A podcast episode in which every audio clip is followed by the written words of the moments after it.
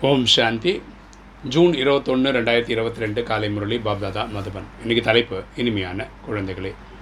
தேவதைகளை விட உயர்ந்தது உங்களது இந்த பிராமண வாழ்க்கையாகும். ஏனெனில் இந்த நேரத்தில் நீங்கள் மூன்று உலகம் மற்றும் மூன்று காலத்தையும் அறிவீர்கள்.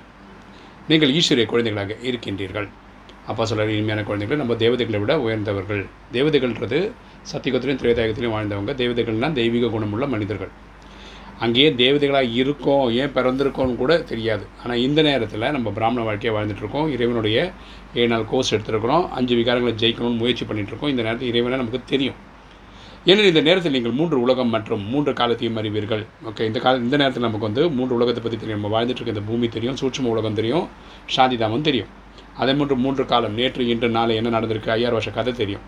அப்போ இந்த நேரத்தில் இறைவனுடைய குழந்தைகளாக இருக்கிறோம். இன்றைக்கி கேள்வி குழந்தைகளுக்கு நீங்கள் இப்போது எந்த ஒரு உயர்ந்த ஏற்றத்தில் ஏறுகிறீர்கள்? குழந்தைகளுக்கு நீங்கள் இப்போது எந்த உயர்ந்த ஏற்றத்தில் ஏறுகிறீர்கள்? பதில் மனிதனுக்கு தேவதையாக ஆவது தான் உயர்ந்த முன்னேற்றமாகும். ஸோ மனிதர்களிருந்து தேவதை ஆவது தான் உயர்ந்த முன்னேற்றம்.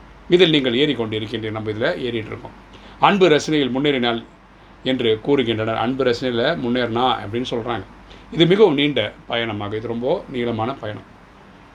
ஆனால் அதிசயம் என்னவெனில் ஏறுவது ஒரு வினாடியில் கீழே இறங்குவது நேரம் ஏற்படுகிறது. ஏறுறதுக்கு நமக்கு ஒரு செகண்ட் தான். இது மொத்தம் ஐயாயிரம் வருஷம் கதை இல்லையா? இந்த ஒரு பிறவியில் நம்ம வந்து தேவதைக்கான குணங்களை கொண்டு வந்துடுறோம். அதுக்கப்புறம் பார்த்திங்கன்னா சத்தியுகம் திரேதாயுகம் துவாபர கலியுகம் அப்படின்னு மேலே வந்து ஐயாயிரம் வருஷம் இறங்கி இறங்கி இறங்கி தான் கீழே வரும். ஸோ ஏறுறது செகண்டில் ஏறுறோம். இறங்குறதுக்கு தான் வருஷங்கள் ஆகுது. இன்றைக்கி வேற ஒரு கேள்வி இருக்குது ரெண்டாவது கேள்வி பாவத்தின் மண்பானை உடையும் போது தான் வெற்றி ஏற்படும். இதற்கான எந்த அடையாளம் பக்தி மார்க்கத்தில் இருக்கிறது? பாவத்தின் மண்பானை உடையும் போது தான் வெற்றி ஏற்படும். இதற்கான எந்த அடையாளம் பக்தி மார்க்கத்தில் இருக்கிறது?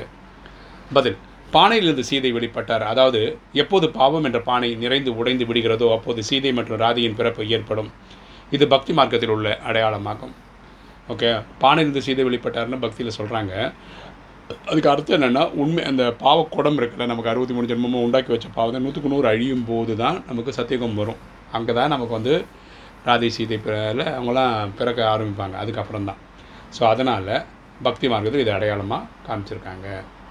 இன்னைக்கு தாரணை. ஃபஸ்ட்டு பாயிண்ட் எல்லையற்ற சரித்திர பூகோளத்தை படிக்க வேண்டும் மற்றும் மற்றவர்களுக்கும் கற்பிக்கவும் வேண்டும். ஸோ நம்ம ஒரிஜினலான ஹிஸ்ட்ரி ஒரிஜினலான ஜாகிரஃபி இந்த நேரத்தில் இரவுகிட்டே கேட்டு கற்றுக்கணும் அனைத்து அலங்காரங்களையும் தாரணை செய்வதற்காக தூய்மையான பரிசா ஆக வேண்டும். எல்லா அலங்காரத்தையும் தாரணை செய்வதற்கு தெய்வீக குணங்கள் தெய்வீக கலைகள் அசசக்திக்கு தாரணை செய்வதற்காக நம்ம தூய்மையான பரிசா ஆகணும். ரெண்டு புத்திசாலிகளுக்கெல்லாம் புத்திசாலி ஒரே ஒரு தந்தையே ஆவார். புத்திசாலிகளுக்கு புத்திசாலி இறைவன் தான் அவரது ஸ்ரீமத் படி மட்டுமே நடந்து புத்திசாலிகளாக ஆக வேண்டும். இந்த பிராமண வாழ்க்கையை விலை மதிப்பற்றது என்ற போதையில் இருக்க வேண்டும். ஸோ இந்த பிராமண வாழ்க்கை ரொம்ப விசேஷமானது விலை மதிப்பற்றது. இந்த ஆன்மீக போதையில் நம்ம இருக்கணும். வரதானம். நிறம் மற்றும் தோற்றத்துடன் கூட கூடவே முழுமையான தூய்மையின் நறுமணத்தை தாரணை செய்யக்கூடிய ஆகர்ஷண மூர்த்தி ஆவீர்களாக.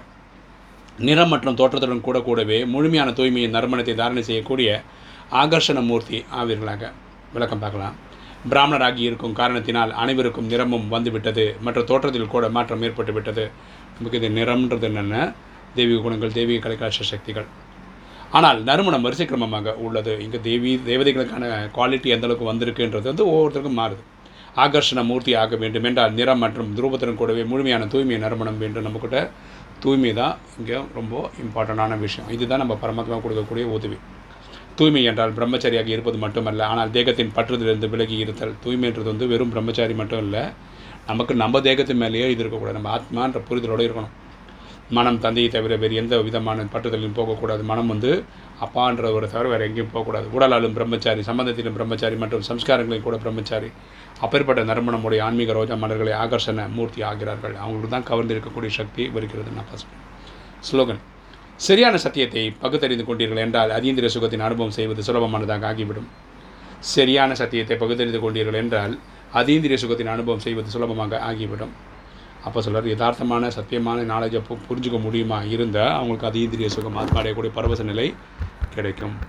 ஓம் சாந்தி.